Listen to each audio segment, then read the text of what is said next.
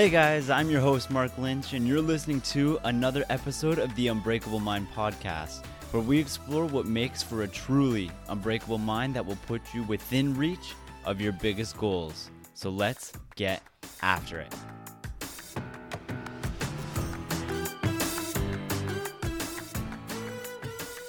Hey guys, welcome to day seven of the Mental Toughness Development Challenge here on the Unbreakable Mind podcast. Congratulations, you have made it through half of these mental toughness development challenges, and you are well on your way to developing your very own unbreakable mind. And what we're going to be talking about today is how you can never stop challenging yourself if you want to make real progress. Because the moment that you stop challenging yourself, the moment that you let yourself get too comfortable or get complacent, that is a path to being average because that is what the average person in our world does. They get to a point where they're happy and then they stop challenging themselves. When you stop challenging yourself, you've put yourself on a path to mediocrity. So ask yourself right now are you letting yourself get lazy? Are you, or are you too afraid to try new things because you're afraid that other people are going to see you starting small or or even worse fail?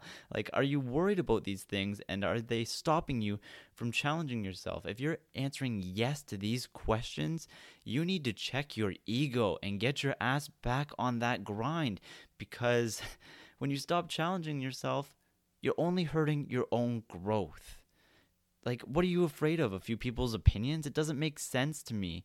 And there's no point in lying about whether you're challenging yourself right now because, one, lying to me does nothing for you. Lying to anybody else in this community does nothing for you. If you're lying about whether you're challenging yourself, the only person you're hurting is yourself. So I want to challenge you when there's two good choices that are each going to give you value in your life. They're each going to bring you similar rewards, similar returns, and you're going to have to put in about an equal amount of effort into either option. Do the one that's going to challenge you to grow to a more significant degree. And then when you find yourself wishing for like instant gratification in your life, challenge yourself to recognize that if you could have something instantly, chances are it's not all that valuable.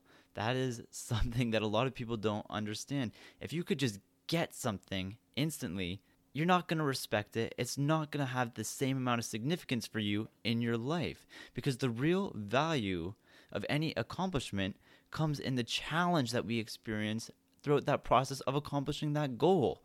Don't wish for an easy life, wish for the strength that you can actually overcome the challenges that your life presents you with because that's going to be the type of life you want to live if you want to be mentally tough because there's no path to mental toughness where there aren't challenges. So you don't want an easy life. What you want is the strength to overcome hardship because these are the actions that are going to put you on the path to developing mental toughness. Finding ways to continue challenging yourself is going to force you to continually exercise your mental toughness and continually push yourself to new heights. I personally like to talk about the rule of 1%. And what the rule of 1% basically refers to is you making small, manageable 1% improvements in areas of your life that you want to see gains in.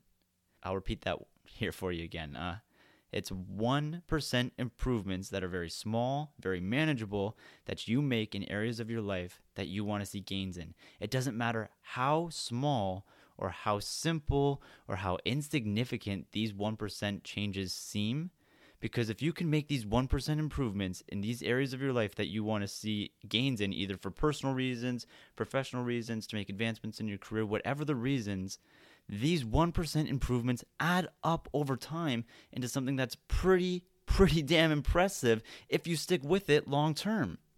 Think about it this way if you worked your ass off to achieve some goal, whatever that goal was, and then you let yourself get complacent once you got there, are you still exercising mental toughness?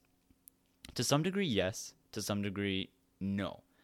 Like, yes, if you've worked out hard to get a nice physique, you've dieted hard to lose weight or you've maintained like a strict study schedule so you could learn something, prepare for an exam, whatever your goal was, yes, you're still exercising mental toughness even after you achieve that goal if you're sticking to it long term.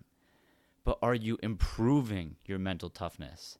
And my answer to that would be no. You're just maintaining the level that your mental toughness is already at. And you know what? This isn't a mental toughness maintenance challenge. This is a mental toughness development challenge. So, even after you accomplish your goals, I want to remind you that the worst moments in your life aren't when you lose. It's not when you fail. It's not when you feel defeated or when you're lacking motivation or confidence.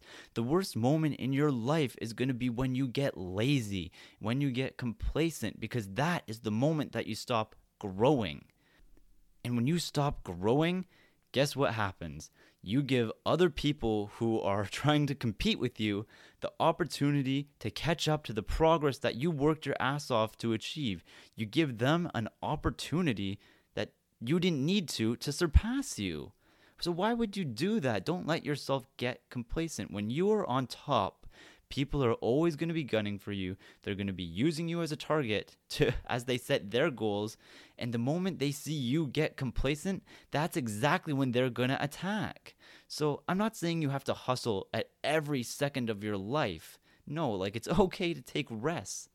But don't let yourself get complacent. That is the main point I'm trying to make here. If you let yourself get complacent long term, don't get disappointed when people pass you or when you fall short of reaching your full potential because that is what's going to happen.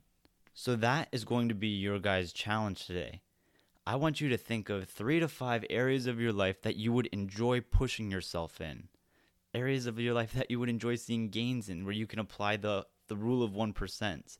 This could be something as simple as just going to run a little further or a little faster on your jog or lifting a little more at the gym, putting a little more effort at work, studying a little longer, or even just something like spending more time with your family or being social and present with the people in your life.